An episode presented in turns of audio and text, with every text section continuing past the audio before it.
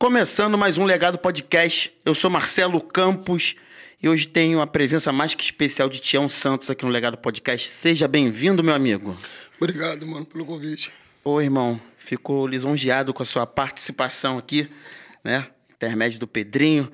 Muito trabalho maneiro para poder falar, né, cara? Suas histórias, filmes, premiações.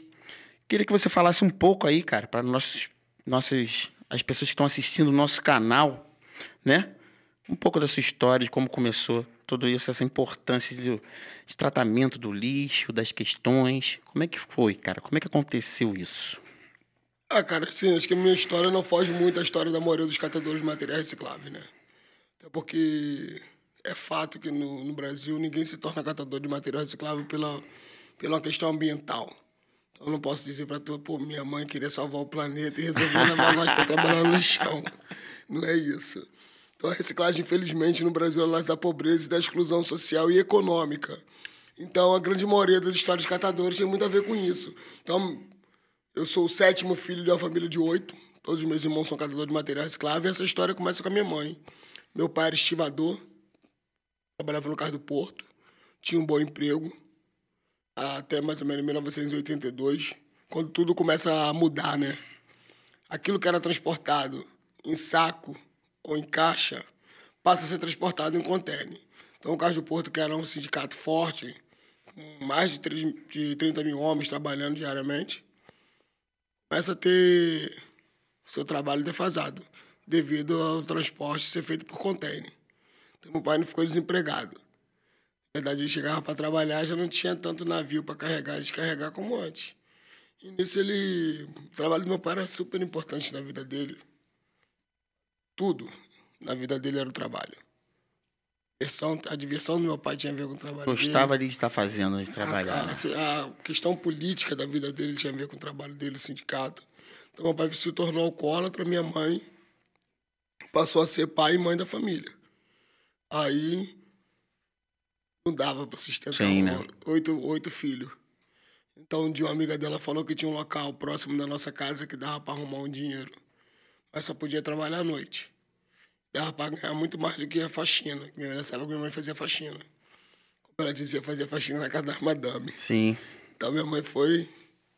Na época, né? Pessoas sendo muito preconceituosas, ainda são, né? São, ainda então, minha, são. Então minha, mãe falou, minha mãe falou, pô, não vou trabalhar no- nesse negócio de prostituição, não, mulher. não é prostituição, não. É no lixão. Por isso que ela ela não pode trabalhar de dia, só pode trabalhar à noite. Nossa, cara. Aí minha mãe foi, cara. Ela falou, pô, quando- pelo que ela me contava pra gente, era isso. Porque ela falou, ah, é algo honesto, não vai infringir a minha moral em nada, então eu vou trabalhar. E ela foi. Minha mãe ficou mais ou menos três dias trabalhando lá direto, sem vir pra casa. Até que ela tinha largado os filhos ido embora. Só que tinha vazado. Vazado. Mas depois de três dias, minha mãe apareceu com as coisas dentro de casa. E assim foi. Só conforme íamos crescendo, né, cara, em vez da situação melhorar, quanto maior os filhos, mais demanda.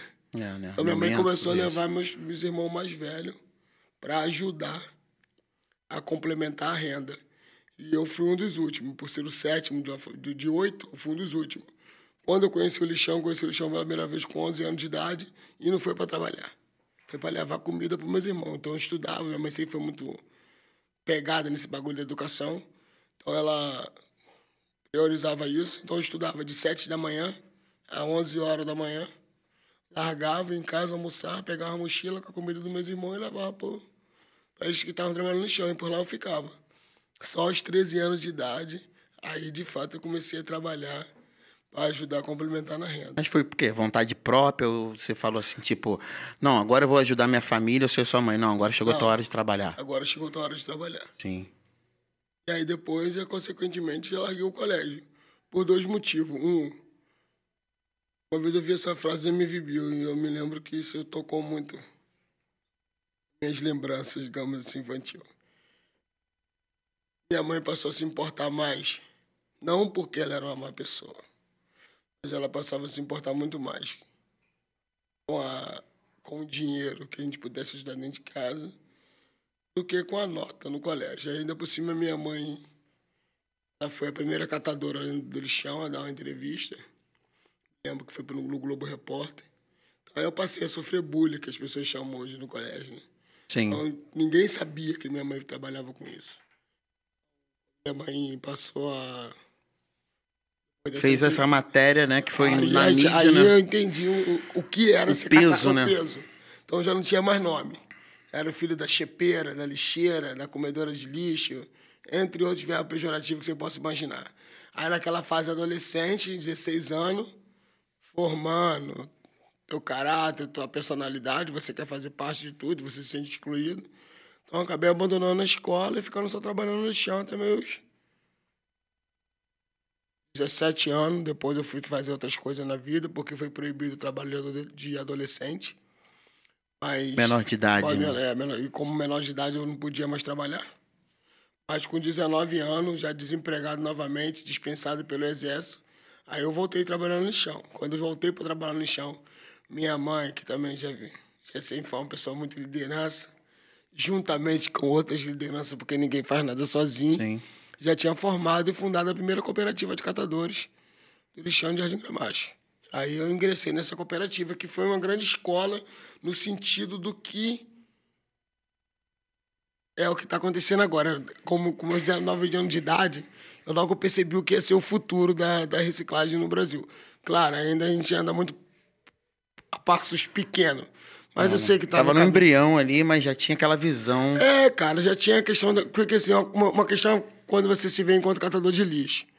Uma coisa quando você descobre o valor social, ambiental e econômico também que Sim. tem a nossa profissão. Sim. Então, a primeira coisa que eu entendi depois que eu participei de um seminário, na época não se falava muito da palavra sustentabilidade. A galera falava muito mais questão ambiental, então era reciclagem e meio ambiente. Foi na UFRJ. Dali eu vi várias pessoas falando sobre, sobre reciclagem. Até ali eu tinha vergonha de ser catador, eu não queria ser catador. Sim. Eu não deslumbrava na minha vida Trabalhar Traba com não, isso. dar seguimento nisso. seguimento. Tipo, isso aqui eu vou trabalhar, mas eu vou estudar porque eu quero outra coisa na vida. Isso aqui não tem futuro. Mas um dia eu queria fugir do trabalho, não vou mentir. Sim. E aí eu vi que tinha no dia seguinte é, um seminário de 8 até 10 da manhã sobre meio ambiente e reciclagem. Bendita a hora que eu queria fugir do trabalho, que na verdade eu queria jogar bola. Aí eu falei, pô, mãe, ir nesse seminário aí, representar a cooperativa com o pessoal. Ela falou, ah, vai. Eu fui. Aí, cara, cheguei lá, advogado ambientalista, vários é, ambientalistas de várias áreas. Abriu, Estou- né? Deu um norte, assim. Pô, né? os Conseguiu a enxergar ali, né, cara? falando de reciclagem de um, de um modo que eu nunca tinha visto, entendeu? Falei, porra, mano, calma aí. Esse cara sou eu, né? Tipo, o Roberto, cara, esse cara que faz a reciclagem sou eu, velho. Mas tu sentiu o quê? Esse, Tipo, romantizando, né? Porque. Não, não foi muito Não. romantizando, não. Foi valorizando, mesmo. Valorizando a parada. Uma questão do valor. Sim, sim. Porque até ali eu Isso só é a reciclagem como uma questão de sobrevivência. Mas eu não, eu não me vi enquanto valor, uma profissão valorizada. Não vou dizer pra você que hoje é a profissão mais valorizada dentro da nossa sociedade. Porém, eu entendo o papel, inclusive, A que eu, que eu tenho, que eu, que eu, que eu exerço hoje, nessa valorização e na importância de um serviço extremamente rele- relevante. Então, quando eu vi as pessoas falando no trabalho dos catadores como um- uma questão ambiental, com uma questão com, com a visão econômica e com a visão social do que é a, a reciclagem e a importância da, da reciclagem na diminuição do quantitativo de resíduo, falei, cara, eu sou esse profissional daquele dia em diante, eu nunca mais aceitei que ninguém me chamasse de catador de lixo. É, né? E se informa, né? Pelo amor de Deus, né? Vem, venha fazer bem à humanidade e ao mundo, né? Eu falei, Porque, porra, porra. não sou catador de lixo, É sou claro. catador de material reciclável. Aí já começou a mudar Nossa, cara. a mente. Logo depois, em 2002, eu viajei, Fórum Social Mundial, em Porto Alegre. Sim, eu estava lá. Então, porra, aí eu fui, cara, me Isso, encontro. isso foi quando, cara? Já fui em vários fóruns Foi em sociais. 2002. 2012. eu fui- não, 2002. Dois? Fui Ah, tá. 2002, A gente 2005. tocou acho que 2004 ali. Então, 2005. 2004, isso, 2004, 2005, mais ou menos, também eu fui. Cara, acabou, eu- né? O fórum social, é, né? Infelizmente, Infelizmente. a situação, o mundo é meio, o mundo anda meio macabro, né, velho? Mas e aí, foi no fórum social, cara, que Não, história. e no né? Fórum Social Mundial, eu, é, eu, eu cheguei. antes do fórum, estava acontecendo, na verdade, um encontro latino-americano de catadores. Até aquele exato momento, eu já vinha mudando o conceito dentro de mim, já tinha conhecido outras cooperativas de catadores do estado do Rio de Janeiro. Isso já me animou muito. Porque, porra, não tem só catador aqui onde eu moro. Não só tem catador no lixão. Você não se sente mais só dentro desse conceito de luta, sabe? E aí, quando eu, quando eu vou pro Fórum Social Mundial, que eu encontro catadores no Uruguai, Argentina, vários, vários locais de América Latina e no mundo, falei, porra, mano, não tô sozinho, isso é uma questão de categoria. Ali abriu-se mais, mais ainda o leque. Logo depois disso, eu fui convidado a fazer parte da fundação do primeiro movimento de catadores. Foi o Movimento Nacional de Catadores que surgiu dentro do Fórum Social Mundial. Surgiu dentro do Fórum Social Mundial, Isso. é, porque eles são grandes causas, né? Defesa, são reuniões, né? reuniões para grandes causas, né, cara? Que legal, cara. Não, não sabia, a gente passou fiquei- pelo mesmo lugar. A gente estava ali também defendendo uma Ali eu- causa também. Cara, pra eu ter ideia, cara, um, um cara que eu tenho uma foto, falei que eu vou mandar pra ele, mas eu sempre esqueço. Que eu conheci no Fórum Social Mundial. Hoje é um cara também muito conhecido, que é o Preto Zezé, cara. Sim, pô. Eu, eu- eu conheci o Preto Zezé no Fórum Social Mundial. A gente se encontrou. A gente tava no- hospedado no mesmo local, lá em Caxias do Sul. Aí ficamos muito amigos, cara. Eu falei pra ele, vou te mandar a foto, você vai rir. Não, A gente de novinho, né, cara? Acho que eu tinha 20 anos de idade. Não, sei. passa um filme aqui na minha cabeça, imagino que na sua também, né? Inclusive virou filme. É, participou de, de, de, né? O Lixo Extraordinário, né? Foi um filme, né? Não sei como é que foi, não sei se foi filme, mas Foi um documentário, Foi um documentário, né? Mas que- com a sua participação ali, né? Com premiação. Na né? verdade, a participação foi minha e mais outros, cat- outros catadores. São eu e mais seis ou cinco personagens, se eu não me engano. Cara, e como que foi isso? Como é que foi o convite, assim? Fala um pouco Cara, disso. isso aí aconteceu muito orgânico, assim. Na verdade, eu já... Sua vida orgânica, né? É, filho? tem as coisas que Foda. acontecem que eu só tenho que parar para depois pensar o porquê. Mas a gente vai levando.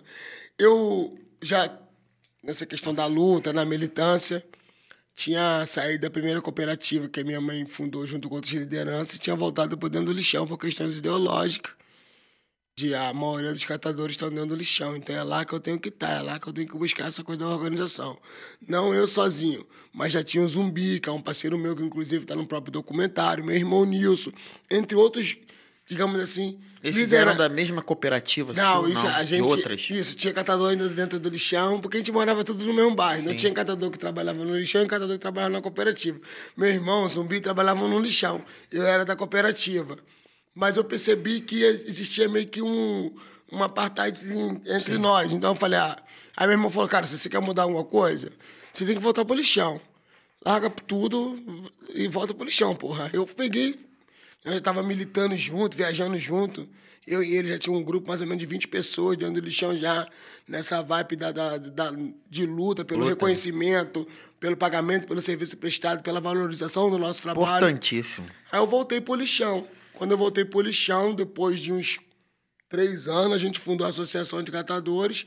Em seguida, em 2006, nós fundamos. Em 2007, eu conheci... O, na verdade, me ligaram. Falaram, pô, cara, tem um artista plástico brasileiro querendo fazer um trabalho com obra de arte. E aí, eu queria que você desse uma ajuda a ele. Foi esse pedido que me fizeram. Como eu era uma liderança dentro do lixão, para que eu, tipo, fosse Cicerone ali, ciceroneasse ele Pode e crer. fizesse com que esse, essa interlocução entre os catadores Essa e o Vicky Muniz. ali, né? Isso. Aí depois, cara, O artista quem é? Fala o nome do artista. Vicky Muniz. Ah, todo mundo conhece, cara. Então, irmãozão. O cara, o cara é super Tão famoso. bravo. É o brabo. Você foi o cara, irmão. o artista vai atrás de você. Você é a vida, irmão. Você deu a vida pra parada, essa é a real. Mas, mas o cara, o cara Claro, também. brabo, é cara claro, brabo. irmão. O Vicky Muniz é um Mas, cara pô, muito- ser escolhido pelo Vic Muniz, eu fui, Na né? verdade, eu não fui escolhido. Isso que, isso que foi, Como é que- isso que foi o maneiro da história, Como é que cara. foi isso, cara? Porra, eu tava. Eu, eu tinha, como eu falei, eu tinha que fazer esse- essa interlocução. Sim. Aí eu vi que marcou pra fazer uma foto do, do zumbi, esse meu amigo, que tá no documentário extra- extraordinário também. Aí tinha que ter. Tinha que ser na hora. Como é que chama? Na hora boa, tipo, Sim. não tem um fotógrafo Tem, gosta luz, essas é, coisas. quando o sol. E ele ia fazer um semeador, tinha que estar o sol se pondo, pá. Aí eu falei, qual é, zumbi? Tem que descer agora, mano. Já é três horas da tarde. O sol daqui a pouco vai começar a se pôr. O Vic falou que é a hora boa tal.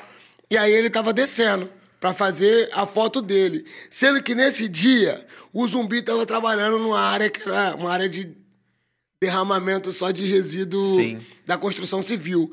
E tinha, nesse dia, tinha demolido um hotel. E aí ele vem com uma banheira, tá no documentário, mano. Não é nada fingido. Sim, sim, pô. Ele vem com a banheira na cabeça pra levar pra casa. Sendo que poucos minutos antes de ele chegar com essa banheira que ele tá descendo pra levar pra casa, eu tava escolhendo uma área pra ele fazer o semeador. Tinha que ser uma área onde não aparecesse lixo, Ou seja, um local onde tivesse vazado lixo e o lixo tivesse sido tampado com, resi... com, com barro, né? E aí, tava aquelas graminhas nascendo. Isso eu fiquei, falei, pô, Fábio, acho, que esse local aqui é ideal, mano. E aí, aí Fábio, é, tá, tá olhando pro chão, vendo se o local era ideal, achei uma pena de urubu. E aí, Fábio é o assessor do, Vic, do Sim, Vic, sim. Fábio Givaldi. Aí eu fui, peguei e dei a pena de urubu pro Fábio. Aí o Fábio falou, por que, que serve essa porra, cara? Falei, ah, mano, tem gente que vem aqui no lixão pra pegar pra fazer macumba, tem gente que vem aqui pra comprar porque diz que dá sorte. Escreve uma carta Aí aí. eu fui, peguei e dei pra ele. Aí, cara, ó a história, deu sorte. Aí eu vi que vai, olha aquela banheira na cabeça do zumbi e fala: Tião, já ouviu falar no Mará? Aí, pô, falei, Mará? É, Mará, Revolução Francesa. Na época eu tinha estudado Robespierre, não o Mará. Aí eu falei, pô, já, ouvi falar da Revolução Francesa e tal, tal. Ele, cara, vamos fazer um. Você vai fazer o Mará. Um quadro, um cara da Revolução Francesa nunca tinha visto nem um iPhone. Ele pegou, puxou um iPhone, aí me mostrou a foto do Mará. Aí eu falei, qual é, Zumbi? Traz essa banheira aí que eu vou fazer um defunto, mano. e aí eu fiz. Quando eu peguei, tirei a minha camisa Cara, branca, rolei na cabeça pra, tipo, fingir que era o Mará, entrei dentro da banheira. Pegamos um saco velho pra poder fingir que era a toalha que tava Sim. ali. Entrei na banheira. Isso quando eu tô lá na pose do Mará, pronto pra fazer o cara. A galera, pô, calma aí, o Mará tá escrevendo uma carta, mano. Tem que ter uma pena. Eu falei, pô, pega a pena de urubu com o Fábio aí, mano. Que eu dei uma pena de urubu pra ele que tu vai. tem a caneta aí. Aí o Fábio pegou a pena de urubu. A foto foi. Pô, cara, tirou a foto, vi que se amarrou na foto e mostrou a foto pro pessoal da, da casa de leilão, que é a casa Felipe de Pirret, na, na, Sim, na Inglaterra. na Inglaterra, né? Aí os caras escolheu aquela foto. Aí dali em Cara. diante a coisa foi acontecendo, mano. Sensacional, cara. Orgânico Tipo, demais. que isso? E aí foi, aconteceu esse bagulho. A foto foi pro leilão lá em Londres, eu fui pro leilão em Londres. E ali, já quando eu voltei do leilão de Londres, a cabeça já tinha mudado, tudo já tinha mudado. Aí fui dar entrevista no Jô, Eu aí vi. a vida. puf, Não, campanhas. Foi muito de- rápido. Campanhas, né, cara? Eu, vi- eu lembro que tinha uma lata de Coca-Cola foi. com a sua foto. Cara, foi muito Cara, doido foi isso. muito. Pô, eu lembro que eu cheguei numa. Exatamente, fui fazer um som na casa do Vic. Não sei se era casa, aqui em Santa Teresa. Acho que era aquela casa de festa. Casa de festa. eu sei que quando eu cheguei na, pra fazer um samba, tô vendo a Elza Soares, seu Jorge, pai. Foi você que nos recebeu, cara. Foi você que nos recebeu. Tinha um amigo nosso em comum ali na época, o Neto. Mas, cara, que viagem isso, cara. Que história, Ah, cara. mano, eu, na verdade, sempre falo para as pessoas, né, cara, que se reparar bem, se você pegar a minha história, é praticamente uma história de conto de fada, né? Porra, o cara que nasce no lixão e de repente vai parar no tapete vermelho do Oscar. Não é algo muito corriqueiro, não é tão fácil de acontecer. Então, acho que uma das coisas que eu percebi foi muito isso. Por que, que isso aconteceu na minha vida? Então, voltando àquele Sim. assunto que a gente estava falando em relação aos catadores, eu acho que é- é- existe coisa na vida que é uma missão. Sim. Tá ligado? Eu sei que eu não sou a voz dos catadores, sabe? Porque nós catadores temos nossa própria voz, cada um tem a sua voz. Sim. Porém, eu sei o que, o que aconteceu na minha vida a repercussão que isso trouxe.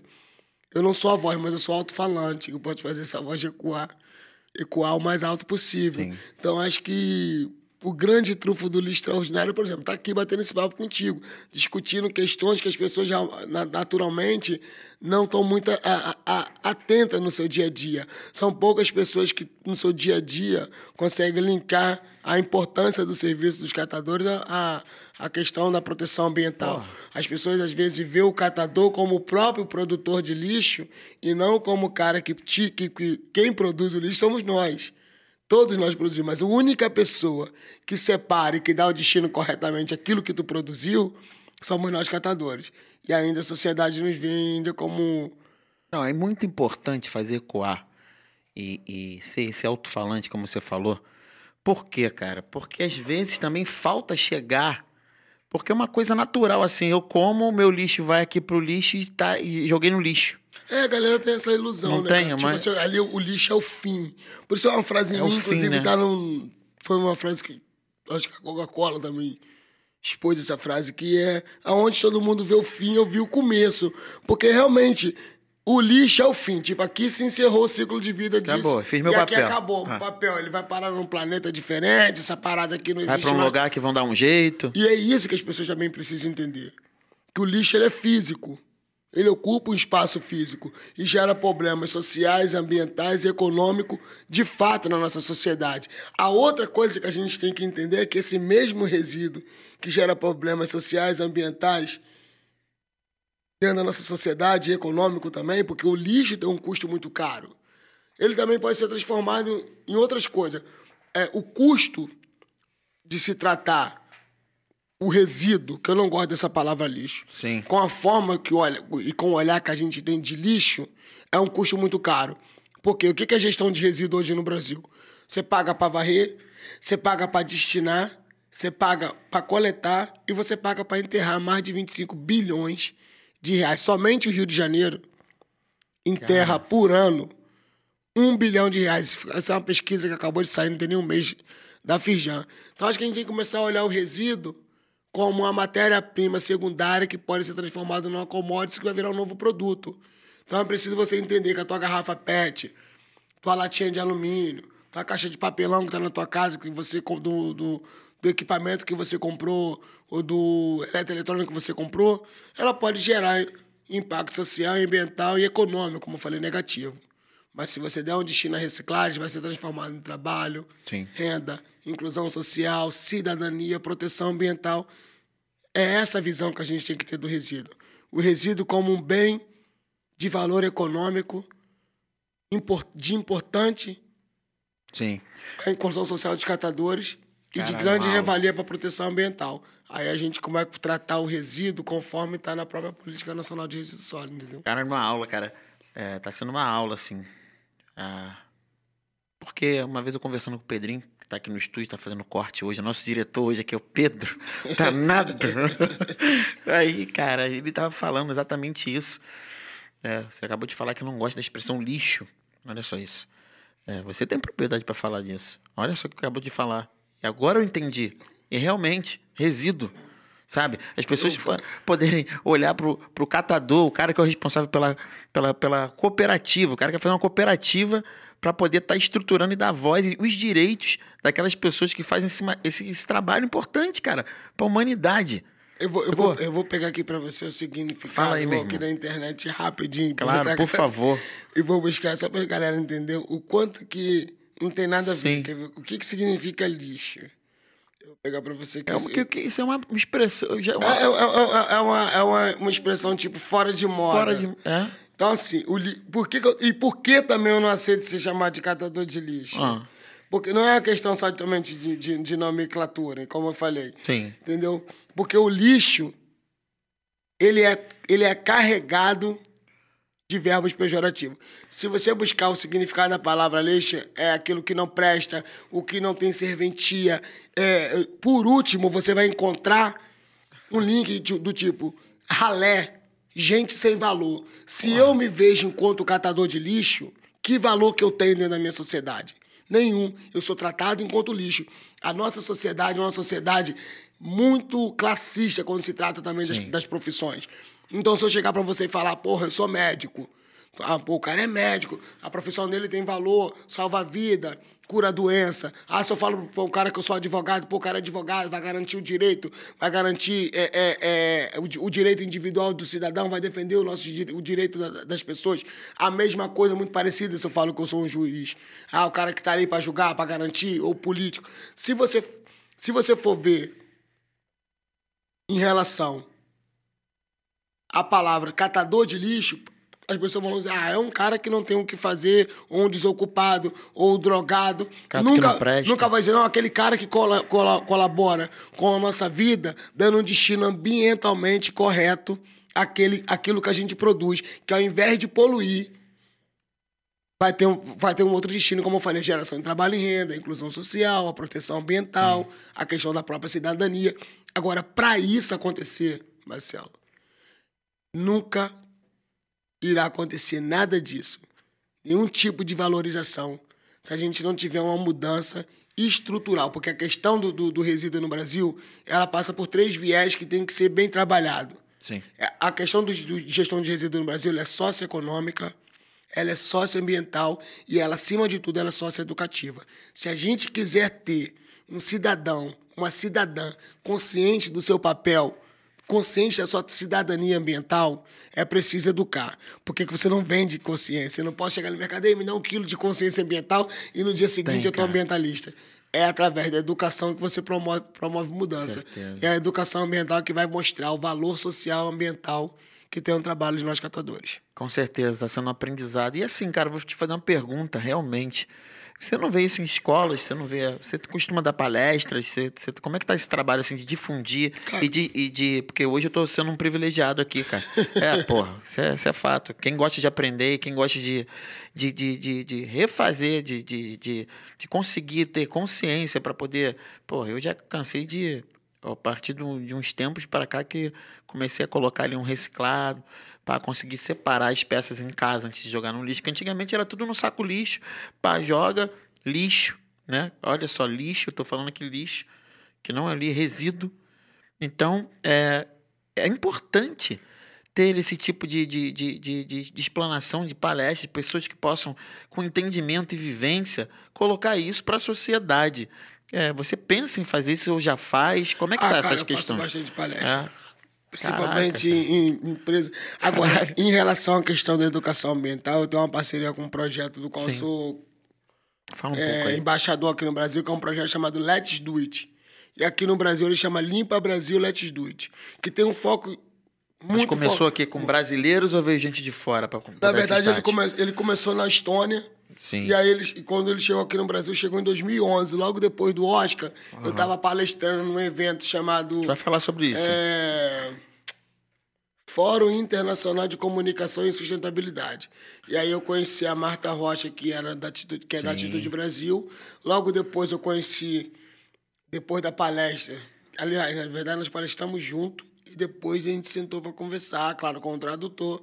Eu conheci o cara que fundou o projeto mundial, que é o Let's Do It, que é um cara chamado Rai Novak, da, da Estônia. Quando ele me chamou para ser um embaixador e fazer esse negócio do, do, do, do, do Let's Do It, que na verdade é um dia de limpeza no país, aí eu fui olhar, eu falei, porra, esse cara é maluco, eu não vou conseguir fazer isso no Brasil, então logo deixei a ideia de lado. Porque quando eu vi a Estônia, a Estônia é um pouco menor que o Rio de Janeiro. Então não é tão difícil você, digamos Sim. assim, parar para fazer isso aqui no Brasil. Mas eu falei, pô, o Brasil, que outro dia desse estava no Macapá, cara. Os caras, pô, você chega de, de, avião, ou então você chega de barco, você faz um, uma, uma logística totalmente diferente. E mesmo assim, como é que você para tudo isso num dia? E aí eu falei, fiquei aquela, com aquela coisa na cabeça, falei, pô, isso não vai dar certo. Seis meses depois eu encontrei ele de novo no mesmo evento, que eu fui reconvidado a participar do evento, Sim. só que na versão em Minas Gerais não já no Rio de Janeiro. E aí ele falou, não, cara, o pessoal foi... Agora eu entendi, o Brasil é enorme e tal. Aí, vamos fazer por cidade. Aí começou a cair a ficha. E aí já no ano de 2011 mesmo, a gente mobilizou cerca de 5 mil pessoas e fez o primeiro projeto aqui no Rio de Janeiro. Foi Limpa Brasil Let's Do It, que é como chama aqui o projeto no Rio de Janeiro. Ao contrário da Estônia, que é aquela coisa de limpar um lixo histórico que ficou pós-guerra civil. Aqui no Brasil, o projeto ele tem como objetivo mobilizar, sensibilizar e educar a sociedade sobre o descarte correto, sobre a importância da reciclagem, claro. Sempre a valorização do profissional com claro. os catadores. Claro, mas essa campanha, esse dia assim, da limpeza, assim, como é que é feita, assim, cara? Na prática, assim. Você chega no ah, lugar... A gente tem vários coordenadores, vários local. Eu só posso estar no local só, claro. claro. De vez em quando eu tô no Rio, de vez em quando eu tô no Recife. Que, é uma, que já, já, já, fiz, já, já, fiz, já, já, fiz uma versão... Eu falo mais isso pela educação, é, realmente, é, do nossa, né? E é nesse projeto que eu trabalho a questão da educação ambiental, em parceria com, com a galera, com a, com a escola, com a escola pública. Porque eu, como funciona o projeto? Ele chega na cidade, quando a gente faz essa articulação, porque é, é preciso ter uma, uma parceria com o poder público local. Sim. E aí a gente começa a trabalhar nos primeiros três meses a questão da educação ambiental, não só com os alunos daquelas escolas que participam do evento, mas também com o professor, para que você possa ter o multiplicador dessa ideia. Nesses primeiros três meses é feito gincana, mobilização, sensibilização dos alunos. Aí eu, eu palestro para os alunos na área da educação ambiental.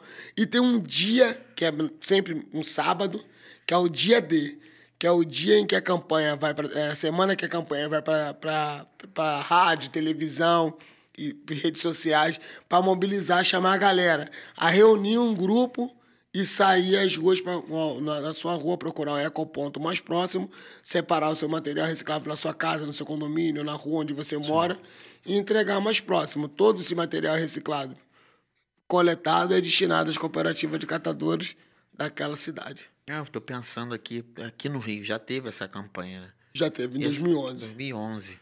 Tá é, depois disso, vamos fazendo um, um, uma tour. Mas já fizemos para mais. Só a capital foram 17. Já fizemos mais, mais de 60 cidades. É, eu fico me perguntando quanta informação chega assim nos feeds e assim, sem você querer. E uma coisa assim de tanta importância. Porque assim, não me impact, não, me, não chegou até mim. Nunca chegou até mim, está sendo novidade, sabe? É isso que é legal do legado, que chega o convidado aqui, você sempre tem uma aula sabe? Que você tem sempre aprendizados. E eu fico me perguntando, cara, por que, que isso não chega nas pessoas? Porque a reciclagem no Brasil, como eu falei com você no início da nossa, da nossa conversa. Algo tão importante. Ela cara. nasce da pobreza, da exclusão social e econômica. O meu maior desafio, enquanto uma pessoa que se tornou pública, Sim. como eu te falei, que é, que é aí que você ganha como, como missão, é buscar a valorização da importância da reciclagem. Mostrar para a sociedade que reciclagem não é somente coisa de gente preta, pobre, de dentro da favela. Que reciclagem é uma questão de cidadania, que reciclagem é um avanço de uma, de uma sociedade cidadã ambientalmente correta. É, porra, é inteligente. Avanço de inteligência. É isso aí, porra. reciclagem é coisa de gente inteligente. A vida é um, é um monte de coisa aí, cara. É preciso a gente pensar dessa forma. Agora, é preciso a gente também entender que uma geração principalmente que vem da minha idade ou anterior à minha, ela foi criada para consumir. Ela foi criada, por exemplo, hoje, Sim. o que mais a gente Sim. discute, o Pedro sabe disso, é logística reversa. Toda empresa produtora de embalagem que vende seu produto, ela sabe fazer seu produto chegar em qualquer lugar. A Coca-Cola, ela faz a Coca-Cola chegar em qualquer lugar do planeta.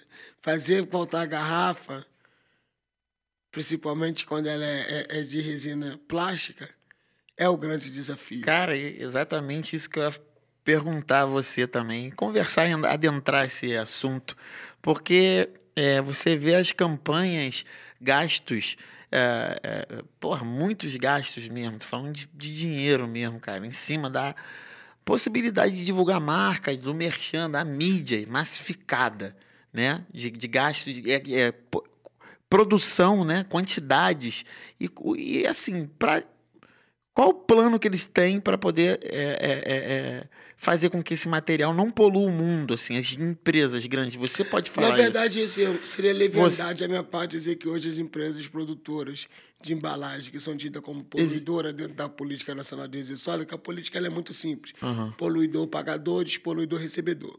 Hoje elas estão pagando pela, pela, pela, pela questão. Mas só pagar basta? Não, pela política, hum. pela questão da logística reversa, porém, mesmo pagando, elas não conseguem atingir as suas metas.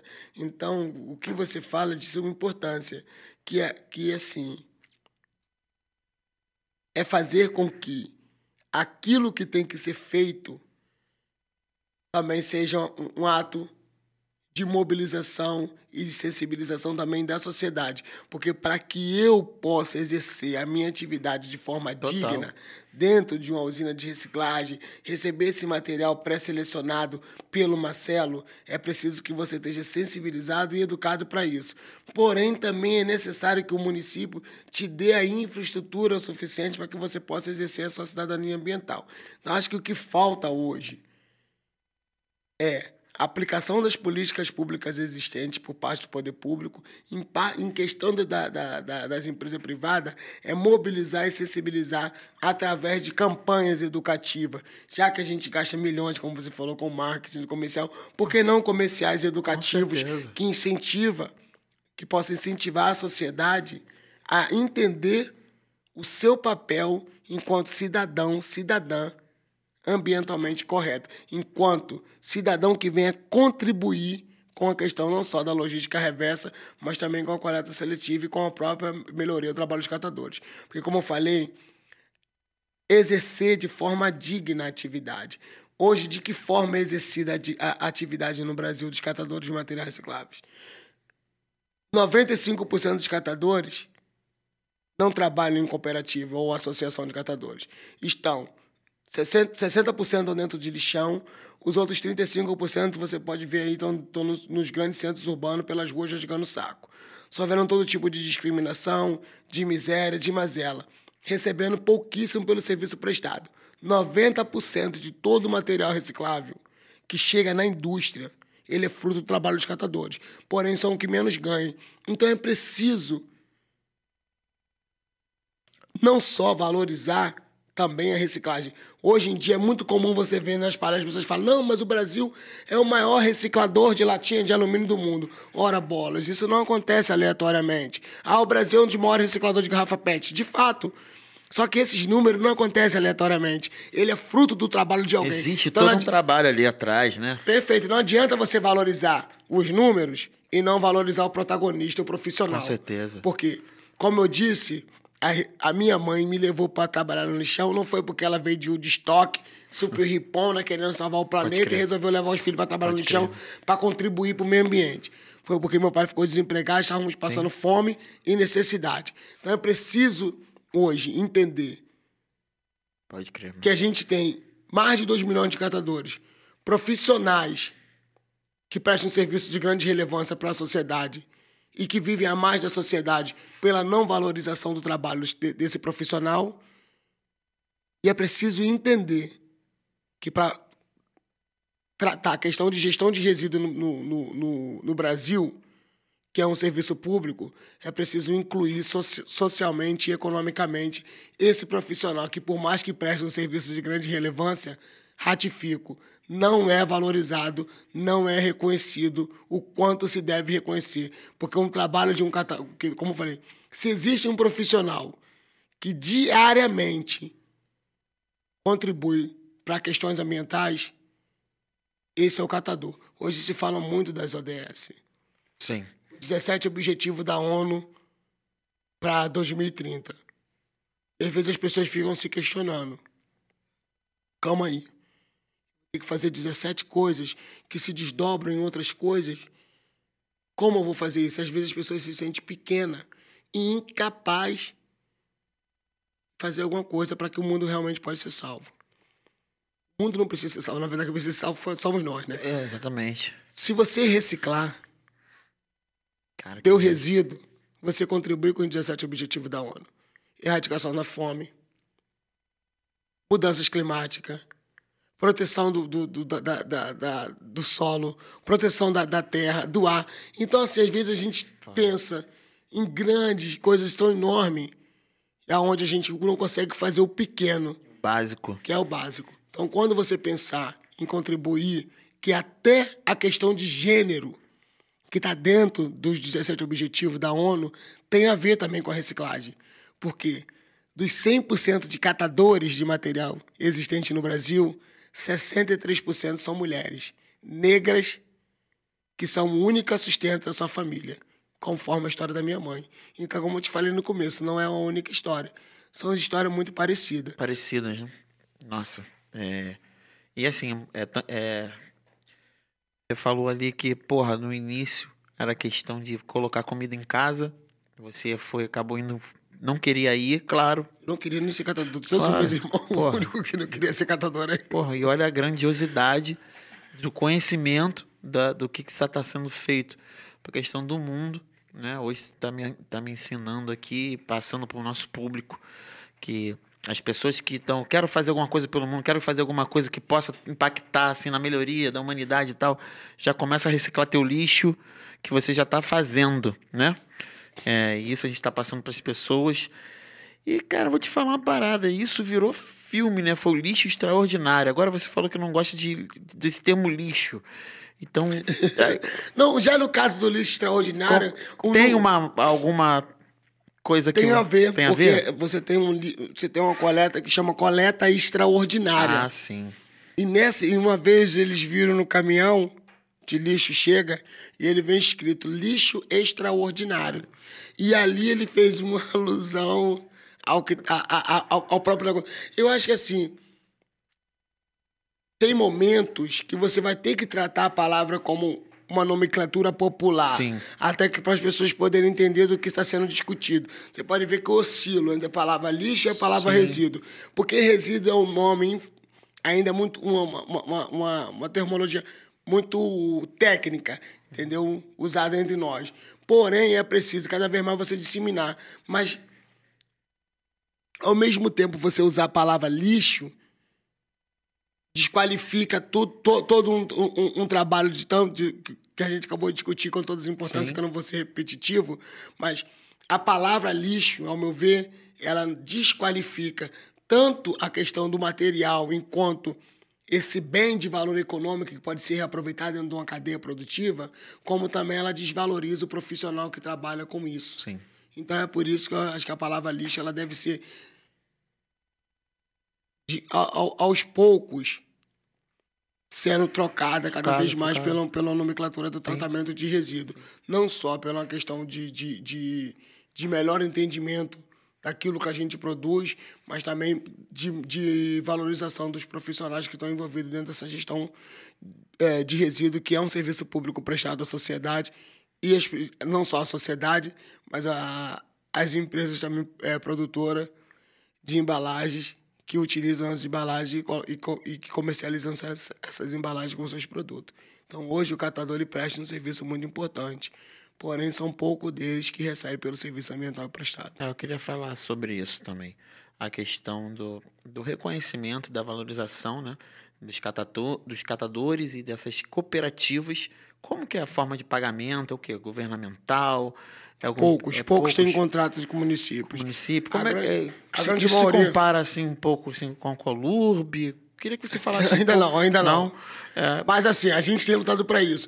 Hoje, os catadores já, organizados em cooperativa já conseguem receber pelo um preço melhor pelo serviço pelo desculpa já consegue receber melhor pelo material comercializado já que ele não tem que vender esse material é...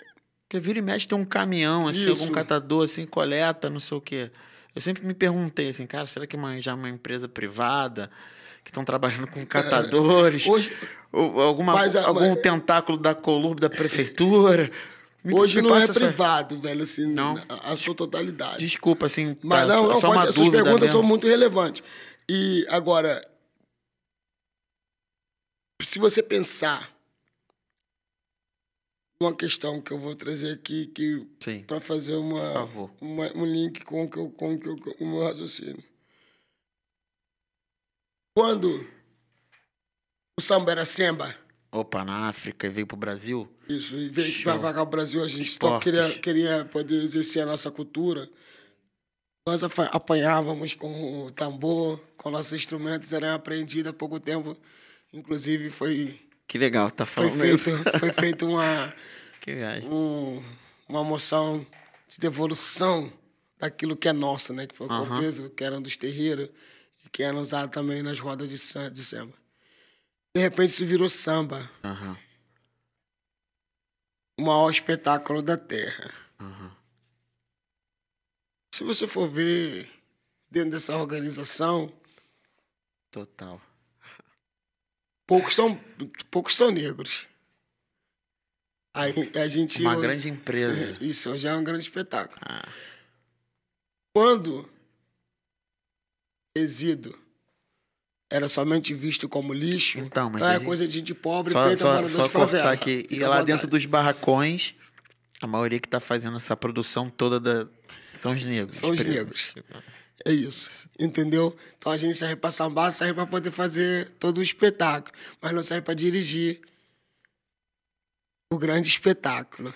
É, é, então, assim, o meu medo é esse. Porque a recicla... aquilo que era lixo, visto somente como gente, coisa de gente não inteligente, gente burra, pobre, incapaz socialmente, ou seja, a escória da sociedade, a ralé da sociedade, hoje é visto como reciclagem.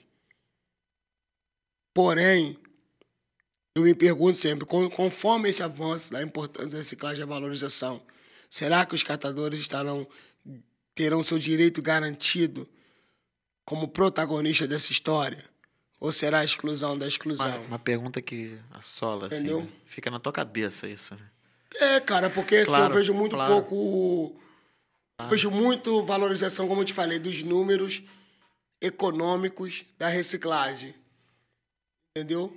Mas eu não vejo a valorização do profissional catador de material reciclável, porque a gente está falando agora aqui de 10 anos, ou não, 11 anos depois da Política Nacional de Resíduo Sólido, é a realidade ainda que a gente tem mais de 3 mil lixões no Brasil para ser erradicado, mais de 2 milhões de catadores trabalhando de forma digna, porém exercendo a atividade de forma indigna. Porque, como eu falei, onde estão esses catadores? 60% dentro dos lixões, outros 35% nas ruas. Não é necessário que nenhum catador esteja ou no lixão ou numa rua, sofrendo todo tipo de mazela, como a gente já conversou aqui, para ter acesso à reciclagem. Existem informações que podem que pode ser disseminada para que a sociedade entenda seu papel. Existem políticas públicas que têm que ser colocadas na prática, que existem, mas não saem do papel ainda.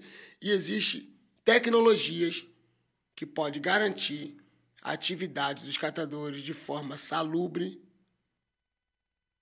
de forma digna, não de uma forma predatória e desumana, conforme é exercida hoje. Porque por mais que a, que a reciclagem seja digna, a forma de exercício da atividade não é digna. Ela acaba tirando também, como eu falei, toda a valorização que o trabalho tem, a importância que o trabalho tem. Aí tem essa questão também da saúde, né? Tu falou de salubridade, as questões. Uh, queria você com o cara que viaja, já passou por outros países que trabalham com esse, com essa, com esse a reciclagem, com esse cuidado, com essa educação, com essa vida inteligente. Queria te perguntar, uh, você, como você enxerga o Brasil hoje com essa questão e se você tem algum plano de exemplo em outro país que poderia ser empregado aqui no nosso país, cara. Você estava querendo falar do documentário extraordinário, então vou usar o lixo extraordinário para te dar uma resposta. Por favor. É, em 2010 a gente foi convidado, não foi convidado não, a gente estava con, tava concorrendo, Correndo, né? é o prêmio do Festival de Berlim. E quando eu percebi o que estava acontecendo na minha vida, eu falei para as pessoas, eu vou viajar para onde tiver que ir. Mas eu quero, no mínimo, dois dias para mim poder conhecer como que, as, como que as pessoas fazem a gestão de resíduo. Então, quando eu fui para a Alemanha, nesse prêmio de Berlim, eu fui conhecer a Alba, que é uma empresa que trabalha com resina plástica, e fui conhecer também a agência, né? Que é uma espécie de ministério de, de meio ambiente. E aí, estava conhecendo lá toda aquela forma de trabalho e empolgado com aquilo tudo, né? A mulher me vira e fala: Não, aqui na Alemanha a gente recicla 76% de todo o resíduo. E aí entra aquela coisa, a síndrome de cachorro vira-lata que a gente às vezes tem, de que tudo no Brasil é o pior. Sim. E aí eu pô, virei e falei para a tradutora: Pô, fala para ela que isso nunca vai acontecer no Brasil, porque vocês alemães já nascem com a consciência ambiental, já nasceram dessa forma. Nós brasileiros não temos isso. E aí não foi preciso traduzir. E eu entendi perfeitamente que a ministra lá respondeu: não, não, tal. E aí eu, gentilmente, carinhosamente, ela me levou numa sala com a, umas paredes brancas e lá tava várias fotografias de uma forma cronológica, mostrando a mudança. Então, na Alemanha teve lixão, tinha catador tal. O que foi feito? Foi feito um planejamento, aplicação de políticas públicas, aplicação de multa. O dinheiro bem empregado que a, não some. Aplicação, o dinheiro bem empregado, aplicação da educação ambiental para o cidadão entender o papel dele. Hoje eles têm uma geração que já nasce com essa pegada. Mas foi preciso passar por esse momento também. Então, o que eu quero dizer com isso? É que o Brasil demorou muito para construir uma regra do jogo. Foram 21 anos para poder aprovar a Política Nacional de Resíduos Sólidos. Ou seja, até 2010, como diz minha prima pernambucana, jogo que não tem regra, vale tapa na cara e chute no bucho. Então, até 2010, a gestão de resíduos no Brasil não tinha regra. Por exemplo, o lixão onde eu fui nascido e criado, que foi o lixão de Jardim Gramacho, ele jamais existiria hoje. Aí a importância de políticas públicas. Por quê? O lixão foi construído na área de manguezal. Hoje, a área de manguezal, ao contrário do, do, de 1976, quando ele foi criado, que era uma época de ditadura, inclusive, então não se importavam também com as questões ambientais. Então, assim, a área de manguezal que era louco. vista como área de, de, de de baixíssima serventia. Terra sair. A terra e sair, essa área insalubre, essa área que, Pô, é, esse lugar aqui de, pântano, de pântano. Então não era visto como berço marinho como local de vida marinha vida da, marinha. da semente de vida. Hoje, a área de manguezal é extremamente protegida, graças a Deus, graças pelas leis e pelas políticas públicas, pela, pela própria lei do CONAMA. Então aí é a importância da regra do jogo. Por isso que eu acredito que o Brasil, assim como todos os países que, que, que hoje estão em estado de desenvolvido e um país que está no estado de desenvolvimento, estamos no, no, no caminho certo nas criações das políticas, com a regra do jogo certa, com a cobrança do poluidor pagador, com o pagamento do, do despoluidor que presta serviço como os catadores, porém é preciso criar meta. É, se o Brasil tivesse criado uma meta nada muito ambiciosa. Coisa para resolver, né? Em 2010, Sim. tipo, ó, vamos crescer em 1% a reciclagem anualmente. Juntamente com a reciclagem, vamos crescer anualmente 1% também a inclusão socioeconômica dos catadores. Hoje, o Brasil recicla 2%, o mesmo 2% que ele reciclava em 2010. Se tivesse colocado essa meta de 1%, estaríamos falando hoje que o Brasil reciclar, reciclaria entre 12% a 13% do seu resíduo. Estaríamos falando da inclusão social de 17% a 18% dos catadores existentes no Brasil. Então é preciso construir metas planejamentos que sejam plausíveis e que seja nada eloquente. Para dizer assim, olha, não vamos conseguir porque as metas são muito ambiciosas. Então vamos crescer até 2030, 1% a reciclagem, e com o crescimento desse 1% a gente garantir a inclusão socioeconômica de 1% dos catadores que são protagonistas da reciclagem no Brasil, com certeza a gente chega a 2030 no, com um cenário muito melhor do que é hoje em 2021 com meta, torno dizer de novo, plausível Sim. e extremamente racional, nada utópico. Crescer 1% da reciclagem no Brasil é mais do que possível. Incluir socialmente 1% dos catadores anualmente é mais do que possível. Então, quando você falou utópico, utopia, você fala na questão de. Porque você deve ver muita coisa aí, né, cara? Porque você é a parte orgânica que veio dali do gramacho, do próprio lixão e, e você fala com propriedade porque você esteve ali muitos anos. A sua mãe foi a responsável pelo primeiro, né? Foi a fundadora da primeira cooperativa ali, digamos. E hoje você fala com, com propriedade. Agora, assim, eu fico pensando, só cabeça de leigo, né? Mas que a gente está vivido, eu passo isso com a minha profissão, com meus projetos sociais, com as questões em qual eu tento incluir a inclusão, né? Cara, o que deve chegar de pessoas assim com essa bagagem que você tem, com esse discurso e com essa verdade? Aí eu vou te perguntar, você falou de utopia.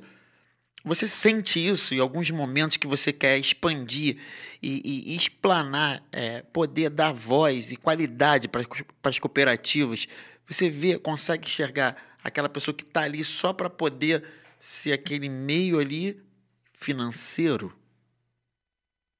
Assim, um dos, um dos Bem pro... cru mesmo. Um dos projetos. Direto, um dos porque pro... isso acontece em tudo que é parado, isso não. Ah, cara, assim, um, um, dos projetos. Como é que você faz para poder saber onde você vai estar tá e não vai estar? Tá, assim, essa balança do equilíbrio aqui. Eu não, eu não faço não fazer. Faz eu isso. não posso fazer esse tipo de escolha. Não pode. Por quê? Mesmo se eu fizer isso, eu tô segregando Sim, aquele mas você cara. Você consegue que... enxergar isso ou não? Ah, ah, mano, a grande maioria ainda. Lidar é, com isso, assim, a, a, a grande maioria ainda vê a questão somente econômica. Mas se eu, se eu te falar, cara. Porque é uma responsa, irmão. É. Porra, é uma resposta sinistra de tipo, pô, tu é a voz da parada. Aí, pô, o dinheiro tá no bolso. Pô, mas tu tem que se preocupar com aquela. É. Pô, né? Eu quero te utilizar como uma questão de tipo, pô, você vai ser o representante aqui, mas, porra, tem uma galera ah, ali. Tem muita coisa que a galera, tipo assim, pô, cara, vamos. Fazer uma grande campanha. Como eu falo com o Pedro, com a Gisele Bicho da reciclagem. e e tá resolvido o problema. Porra, claro que eu sei que isso não é, que não é isso. Sim. Agora, de que forma inteligente? Como que eu vou fazer essa manobra? Você faz aí? isso aí. Por exemplo, a gente tem um projeto do Meu Lixo Cuido Eu. Sim. Que começou timidamente no Sambódromo do Rio de Janeiro, já que tava falando, a gente tava falando sim, de samba, sim, com 8 toneladas. Quando a gente conseguiu o patrocínio, a gente sai de 8 para 32. Então também que de que forma eu, eu utilizo? Porque digamos que você... Usar o sistema contra o próprio sistema, né? Isso aí. Como que eu vou te dizer para você que é um despolu... que é um poluidor, que você não vai pagar pelo serviço prestado. Tem que fazer você pagar mesmo. Com certeza. Porque a partir que você entenda Quando tiver doendo que, ali, tu que vai isso, tem, isso, isso tem um custo. Uma coisa que eu não discordo. Eu discordo conforme a, a forma é feita. Agora, eu não discordo que o Brasil, para manter as suas florestas, é preciso que o mundo contribua financeiramente, não só com projetos, Sim. mas também com, a, com desenvolvimento social e com o desenvolvimento sustentável da, do- da, da, da região amazônica. Quando se trata do nosso trabalho, que é a questão de gestão de resíduo, é preciso que o poluidor seja pagador para que eu, despoluidor, possa receber pelo meu serviço prestado. Então, eu não vou dizer, digamos que você seja uma grande produtora de embalagem na área de refrigerante, como a Coca-Cola, ou com- como a Pepsi Cico, ou a ou, ou Guarana Antártica, e fala, não, Tião, vou patrocinar um projeto de redução do meu resíduo através da reciclagem. Legal, vamos fazer isso junto, mas vamos fazer. Porque se não for para fazer, se for para fazer mexer social e ambiental, aí eu não topo. Respondido, Eu não é tenho isso. um problema em trabalhar com esses Claro. grandes poluidores e produtores de embalagem plástica. Até porque todos nós fazemos parte dessa cadeia. Com certeza. Se eles produzem é porque existe um, um- um- Consumo, um né? consumo. Consumo. Como que nós, sem apontar o dedo Sim. e sem colocar culpados, vamos resolver essa situação? Porque o problema é fato, a solução ela tem que ser construída e ela só vai ser construída em conjunto. É preciso que o poluidor entenda que ele tem que pagar para que as suas embalagens tenham a su- o seu retorno da cadeia produtiva da, da, da reciclagem, dentro, dentro, dentro do ciclo produtivo a qual ela faz parte. Então tem- ele tem que pagar. É preciso que o poder Sim. público entenda que as políticas públicas compensatórias têm que ser aplicadas, inclusive as próprias multas para quem não cumpre, para que a coisa venha, venha funcionar. E é preciso um cidadão, de novo, consciente do seu papel ambiental para que as coisas venham acontecer. Para que até eu mesma possa para que eu mesmo possa decidir se eu uso a marca A ou B. Porque eu vou, com, com a consciência, aquilo que a gente falou que não compra no mercado, quando eu tenho uma consciência cidadã desenvolvida, eu vou questionar se aquele produto o qual eu estou consumindo gera impactos negativos somente ou que se ele faz alguma coisa para minimizar o impacto gerado. Entendeu? É isso. é isso. A gente precisa sentar. Agora, é também preciso entender que sustentabilidade não pode ser simplesmente um merchan É. ou algo a mais para fazer do seu negócio algo mais bonito ou, ou mais lucrativo Não, somente. até porque, né, quem viveu ali e quem vive até hoje, né, nessas questões, não vai também, pô, é, é tipo uma ofensa, né, irmão? Eu falo isso pela própria questão, é, quando eu me dedico a trabalhar em projetos com a própria música, de impactar pessoas e tal, o que chega de gente, eu, já- eu, eu deixei de aceitar patrocínio aqui no meu, no meu programa. É horrível, né? questões- Que as pessoas é falam pra você, tá, tipo assim, ah, mano, você tá, pô, você tá maluco. Não, mas é, Não, porque você não eu- Não. Não, cara, eu não tô maluco. Eu, eu entendo que não é dessa forma que eu quero fazer. E às vezes a gente pode fazer isso de uma forma muito, muito positiva, porque hoje eu tenho um, um orgulho imenso de dizer isso, sabe? Pô, com certeza, cara. O, o, o Tá projeto que a louco. gente começou lá em 2018, quando eu fui falar pro, pro pessoal, cara, vamos fazer um projeto onde o Fulião vai ajudar a gente a separar. Ah, não, a mesma coisa que eu fiz na, na Alemanha. Não, o brasileiro não faz isso, isso e aquilo, tal, tal, tal. E hoje vê, as pessoas Foda, falam, não, não pode faltar sacolinha, porque dentro do sabódromo as pessoas já estão acostumadas a separar. Então, acho que é, é, é isso. Com o que de fato a gente pode fazer para contribuir. Ano que vem a gente já pensa em algo maior. Não, já não é mais somente viável fazer a reciclagem da forma que a gente faz, com muito mais foco, focado muito mais na reciclagem dos alumínios da latinha. Vamos fazer uma reciclagem total. Para isso a gente está propondo levar uma, pela, pela primeira vez para um grande evento, uma usina de reciclagem dentro do próprio evento. Então aquelas marcas que estão ali, elas vão ter a garantia que todo aquele produto, durante aqueles dias de carnaval, onde está estar envolvido mais de 150 mil pessoas, que é, o que, que é quase a população de, uma, de muitas cidades Sim. aí, vai ter a logística reversa do seu produto garantido, a destinação ambientalmente correta. Isso pode ser feito em grande escala? Sim, vai depender da nossa vontade social, política e empresarial. A gente precisa entender que a solução está na mão da, Sim. Desses três: da sociedade, do poder público e das empresas Bem que colocam colocado. Porque é importante, né? O que gera. Para cada embalagem você tem um CNPJ e você tem uma marca. Então essas marcas têm que se responsabilizar pela, pelas embalagens que elas colocam no mercado. É, e vende muito, né? E é a proporção de. Não é só de grana, é de quantidade Uhum. espalhada, né? É, pô, bem legal, cara. Bem legal. Você não falou aqui, mas eu vou falar. Pô, fala do teu prêmio, rapaz. Eu quero falar do teu prêmio, porque dentro disso tudo você foi um cara que conseguiu ganhar um prêmio, cara. Um prêmio que muitos dos brasileiros que trabalham não conseguiram ganhar. Um negro competente pra caramba, inteligentíssimo com essa forma de, de perspectiva e vida, visão de vida, cara. Então fala um pouco pra gente aí. Ah, cara, assim, das, das premiações que a gente ganhou, que foram muitas, né? Ah, por favor, fala um pouco, porque Eu acho que, tem assim- que falar das premiações, irmão, pelo amor de Deus. Eu acho que as premiações, ela, ela condecora aquilo que você faz de melhor e Com quando você faz com certeza. pureza, sabe? É, e o sucesso é fazer, irmão. É. É isso. Eu acho que se eu me preocupasse muito com, tipo, ah, eu quero ganhar isso, eu é quero ego, ganhar aquilo. caralho. Não, não, não ia dar muito certo. Eu faço as coisas meio que, desculpa eu falo essa palavra, meio que escaralhado mesmo, sabe disso. Fazer.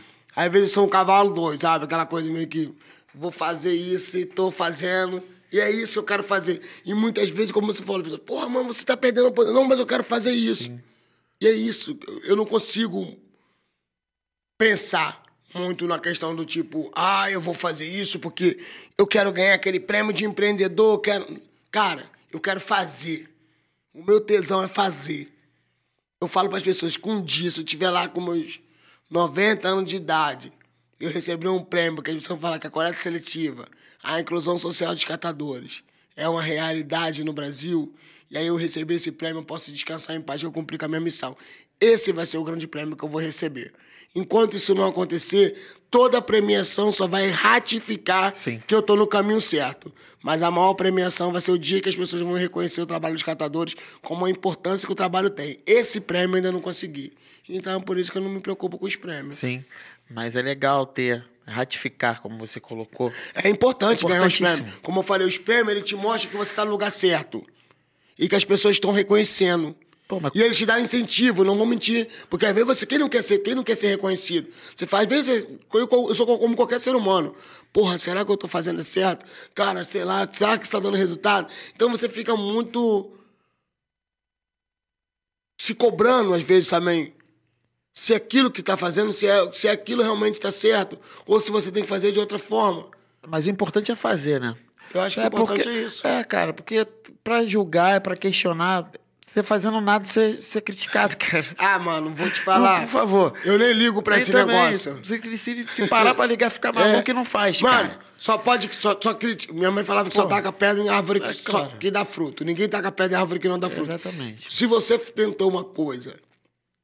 Inclusive, eu, eu gosto de usar essa palavra. Várias coisas que eu fiz na vida. Inclusive, quando eu fiz o Galo da Madrugada ano passado, que, algumas, que eu cometi algumas, alguns desacertos, que é essa palavra que eu prefiro É usar. normal, porra. Pô, mano, eu tô fazendo algo novo. Então me dou o direito de errar, sabe? As pessoas também têm que ter essa flexibilidade, de dar o direito de errar. De fazer algo novo, mas sabendo que você também pode cometer falhas. E porque não tem uma receita Claro. muito do, do, do bolo. Claro. E, então, o que, é o certo também, é, porra? Sabe?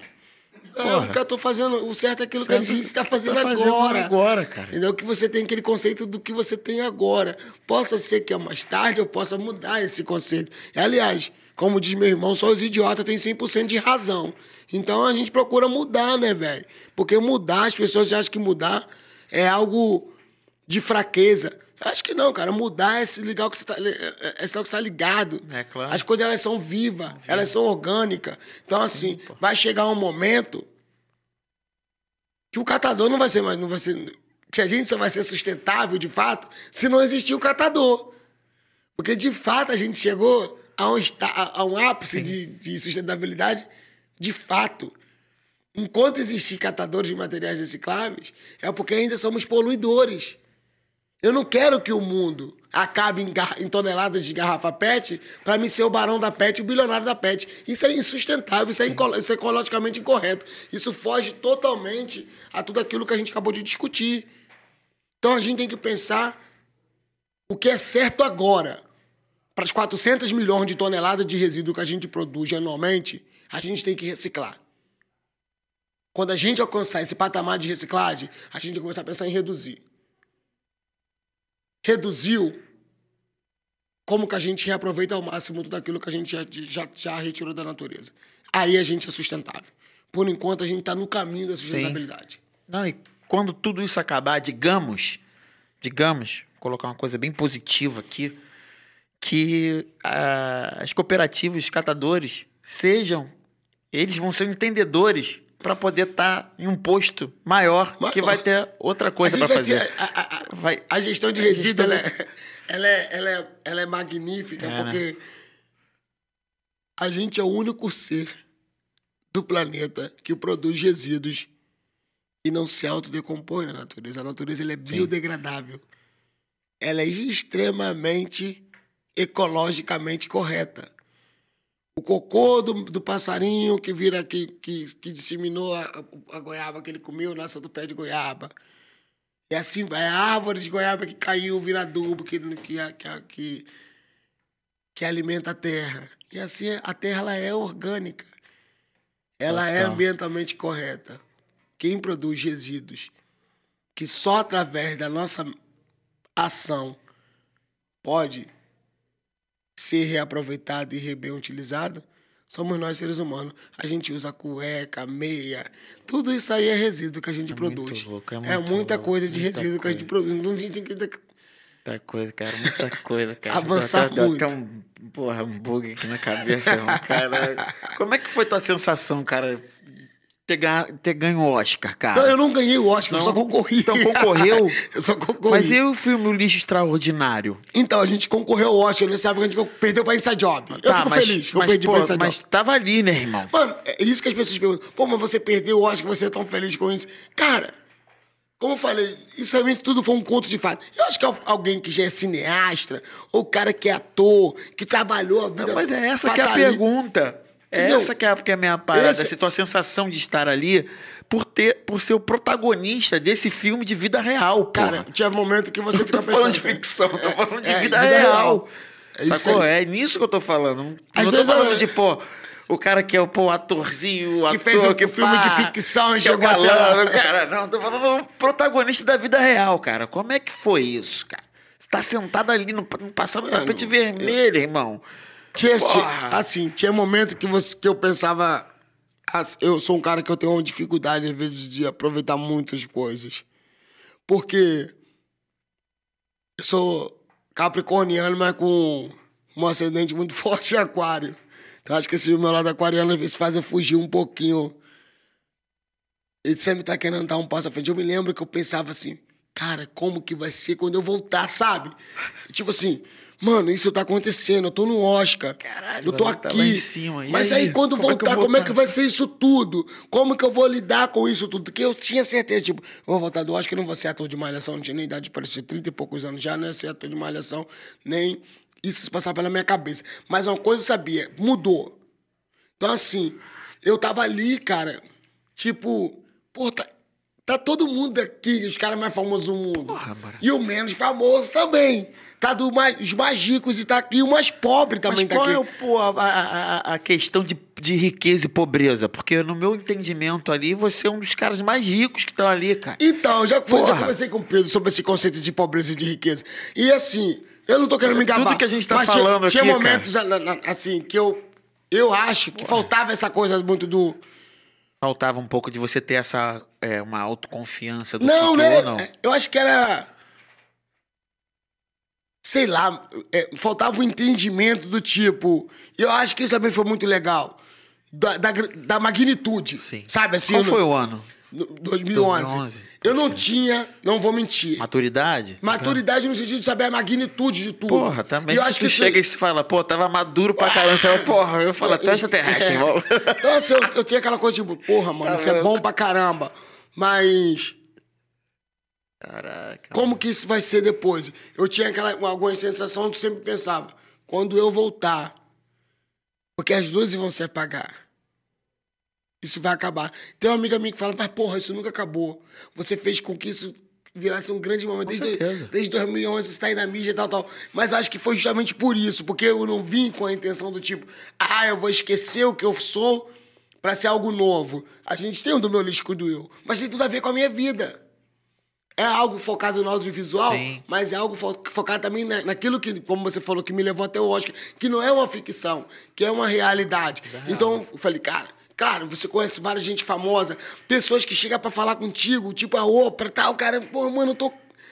Era muito surreal, velho. Ah, pô. Que você pa- parar e pensar, como eu falei, é um conto de fato. E se você me perguntar, pô, Tião, tu pensava um dia acontecer isso? Mano, meu sonho era só fundar uma associação de catadores e lutar pelos direitos de nós catadores, do lixão da onde eu nasci, nem pensava nem pensar em discutir Não, coisa é. de catador fora do lixão de onde eu nasci. Eu só pensava naquele, naquilo, no mundo onde eu estava inserido. E de repente eu estava no mundo. Você já parou pra pensar assim que é, é uma vida inteligente que é cada dia pessoas estão entendendo como fazer, que é a importância e que isso só cresce. Mesmo que seja de uma forma não tão midiática, não tão rápida, mas que isso cresce sólido. Eu acho que. E assim, que isso realmente é sólido, cara. Então, eu acho que o legal disso tudo é o crescimento das coisas mais sólidas. Então, entendeu? Dessa mudança, de fato, de um cenário grotesco, bizarro, subhumano, desumano, como eu falei, insalubre, prega- predatório, para algo que as pessoas possam, possam olhar e dizer, nossa, quanto que é importante. Quando as pessoas vão ouvir aqui, não é dizendo que eu seja o melhor, mas quando as pessoas ouvirem hoje a gente no podcast, elas vão olhar o resíduo ou o lixo da sua casa, popularmente falando, como algo a ser questionado. Eu acho que o tudo começa quando a gente se questiona. Então, o grande Oscar, que isso também ninguém consegue tirar, é a visibilidade que os catadores tiveram dentro do documentário. A humanização do nosso trabalho e a valorização do nosso trabalho dentro do documentário. Então, quem vê o lixo extraordinário não vê mais o catador da mesma forma que via antes. Quem vê o lixo extraordinário não descarta seu resíduo sem pensar no impacto que ele pode gerar, Sim, que- positivo ou negativo. Eu acho que esse foi o grande Oscar. E as pessoas que ali estavam comigo no Oscar, mesmo elas não. Elas estando com filme ou com alguma coisa de ficção, tiveram muito, foram muito tocadas pelo próprio lixo extraordinário. Que eu acho que esse é o grande legal é a do grande parada, é o a grande grande barato. parada do lixo extraordinário. é a humanização. Pode crer. Te deu bagagem também pra poder estar fazendo outros projetos, Ah, outras velho, coisas. porque como a gente estava conversando, eu viajei o mundo. E aí? O lixo extraordinário é, é- é- eu acho que Porra, é a grande chave, sabe? Que- abre Que a aí? porta. Tipo, mano, vai conhecer o mundo. tem. a tua missão de gestão de resíduo, a tua missão de valorização dos catadores, ela quando se um dia eu chegar plena saúde, como eu falei, e ainda receber um prêmio, e eu, ou se isso acontecer no Brasil antes, cara, tem vários países que eu quero ir. Eu quero, eu, eu, eu, eu me envolvo emocionalmente, Não, nas causas também. na- né? nas causas do lixo. estão- lixo. O lixo na África hoje é um grande problema, muito mais do que no Brasil. Que, por exemplo, a Europa entrou muito nessa questão de, de banir plástico. E quem reciclava o lixo do- da, da Europa, os plásticos principalmente, era a China, que resolveu não reciclar mais.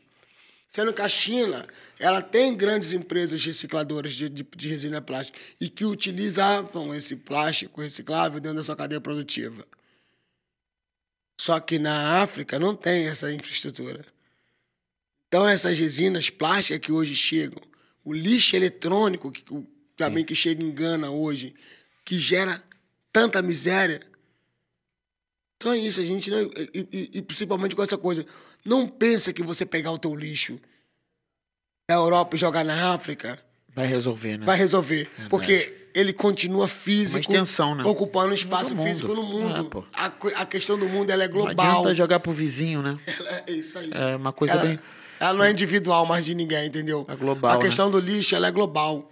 Seja dos países subdesenvolvidos, que ainda não têm uma gestão evoluída na questão do resíduo, do tratamento do lixo, vamos falar popularmente, seja um país desenvolvido, mas que tem um consumo extremamente desenfreado e que gera resíduo ao ponto de não dar conta de tratar ambientalmente eh, esse resíduo. Então, o lixo não é um problema do Brasil, o lixo não é um problema da África, o lixo não é um problema dos países pobres, o lixo é um problema mundial e que só vai passar também por soluções quando todo mundo entender que produz e que polui. Tem lugares muito, muito desenvolvidos, como a gente disse, socorro na Alemanha, entre outros lugares, tem. Mas acho Tem que essa questão tem que lugares que não são desenvolvidos, né? ser. Subdesenvolvidos. des- Mas ah, o produto chega. Chega. Ah, o mesmo refrigerante E- que e- chega na tua mesa. E, e são os que consomem bastante também, né? Tem Muito. isso. Que também então, é uma sociedade que vem com a, Querem consumir. a ganância do grama. consumo, porque você está à margem da sociedade, ou seja, Exatamente. você não tá com você não consome aquilo que você sonha em consumir. Então, quando você acende um pouco mais, o que, que você quer? Consumir. Então, os países que vão passar pelo, pelo desenvolvimento, esses aí ainda que tem que tratar o resíduo maior. Sim. Porque eles vão sair de um resíduo tipo tantos por cento para talvez o dobro do resíduo produzido. Porque a sua sociedade em si tem a ganância de consumir. E aí que entra uma outra discussão também dentro da reciclagem, que é o consumo consciente e o pós-consumo. O que eu faço com a minha embalagem depois que eu, como a gente fala no lixo hoje, né? Então, Quando, depois que eu, quer dizer, no, no- no- do meu lixo que eu depois que eu me satisfaço com o meu produto, depois que eu, que eu, que eu como posso dizer, alcanço os desejos que eu, que, eu, que eu tive com aquele produto. Tá, e aí, depois o que eu faço com isso? Qual o impacto que isso vai gerar? Então isso é global, isso é mundial. O lixo É. não é um, algo de um indivíduo ou de um país. Estive conversando com o Pedrinho, né?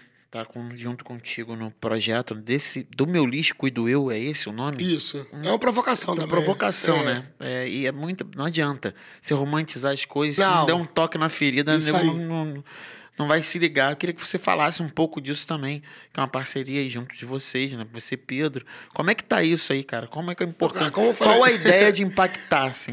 Cara, o do Molusco do ele, é- ele também ele é, É um mu- doc? ele é muito multifacetário. Porra. Ele nasce como uma ação de campanha. De sensibilizar a galera no sambódromo. Agora virou um audiovisual, já vai partindo para um doc que pode mais mais à Aonde frente puder chegar. Tá ligado é a um isso. programa de televisão. A gente já pensou também fazer do, do Lixo Extraordinário, desculpa, do, Do Meu Cuido do eu, Eu. uma revista, um podcast. Ele pode ser muita coisa. Para tratar desse tema, que é um tema hoje de tão importância que é quase inesgotável as possibilidades e as discussões em cima desse tema. Então, é, o, o, o, o do meu lixo cuido eu também é uma provocação. Do meu lixo cuido eu. E você faz o quê? Pode crer. Sabe? Tem aquela também, do meu lixo cuido eu, mas será que eu tô cuidando direito? Porque, porra, eu não tô cuidando. Eu, Será- eu tô que aprendendo a cuidar do aí, meu lixo. Será que o cuidado é eu botar vendo ele que eu na não minha- sei cuidar do meu lixo, cara. Será que o cuidado é eu botar ele na minha porta e o lixeiro passou e eu uh, me livrei do problema? Não é. Então essa, essa é a questão. Mas enquanto a gente não se questiona, a gente não, não, não provoca mudança. Mudança só acontece para aqueles que são questionador e, acima de tudo, inconformados. Quem se conforma não muda nada. Eu sou uma pessoa inconformada com essa situação. Eu sou uma pessoa indignada com essa situação. Então, para isso, essa. E, e sem contar que saber o papel que você tem a exercer dentro Porra. disso de mobilização te faz com que você olhe mais à frente e tem, e, e tem essa coisa do que, calma, não é desistindo que a gente resolve esse problema. Somando. É isso. Cara, eu vou fazer a pergunta do programa. Nossa, que aula. Porra, eu também, cara, eu me reinventei, né? Muitos não gostam desse termo, mas eu gosto de falar porque foi uma reinvenção. Ah, tava ali na minha zona de conforto, com muitos anos de luta, fazendo um show e acabou ali, né? As questões de arte, de, de foi sem show, aquelas coisas. e estava preparado para uma quarentena. Muita coisa aconteceu junto com essa falta de demanda de trabalho. Falei, cara, vou montar o podcast, legado. Ah, isso não vai ter muita saída. Não, eu quero falar de assuntos relevantes, quero falar de histórias, de pessoas, quero dar voz às pessoas que realmente têm a preocupação com o seu próximo, tá preocupado no que vai deixar, no que vai construir. Ah, porra, ambiental. É, e assim, tá sendo é, um privilégio, cara. É, valeu acreditar Primeiro de tudo, a gente está falando aqui de acreditar, né? Você acredita, tá passando essa experiência, tá me fazendo acreditar. Eu tenho esse programa aqui para poder dar voz a essas pessoas que chegam aqui, cara. Que eu não tenho. Eu não sei a fundo a história, mas eu sei que vai rolar um papo, que só vai passar aqui realmente quem tem algo para uh, eh, impactar a vida das pessoas, criar uma perspectiva, criar, uh, despertar a inteligência das pessoas. Eu falo isso sempre. A gente depende de views, de inscritos e tudo mais, mas é isso. É orgânico que vai funcionar. Cara, eu vou te fazer. E é um prazer estar tá te recebendo aqui, Tião Santos. Prazer, meu irmão. Prazer Obrigado. mesmo, aula. Uh, e que possa chegar nas pessoas, que possa impactar realmente essa conversa que eu fiquei aqui muito ouvindo. Quero escutar realmente. Qual o legado? Vou te fazer a pergunta do programa, irmão. O legado que você quer deixar? Ah, o legado que eu quero deixar é o legado da coleta seletiva e da reciclagem inclusiva, socialmente, ambientalmente correta, que de fato ela vem gerar impacto ambiental e social positivo na sociedade. Esse é o legado que eu quero deixar para a sociedade, enquanto um ser pensante da área da coleta seletiva, da gestão de resíduos e da inclusão social dos catadores. Muito importante isso, irmão. Obrigado. Porra, irmão. Muito obrigado.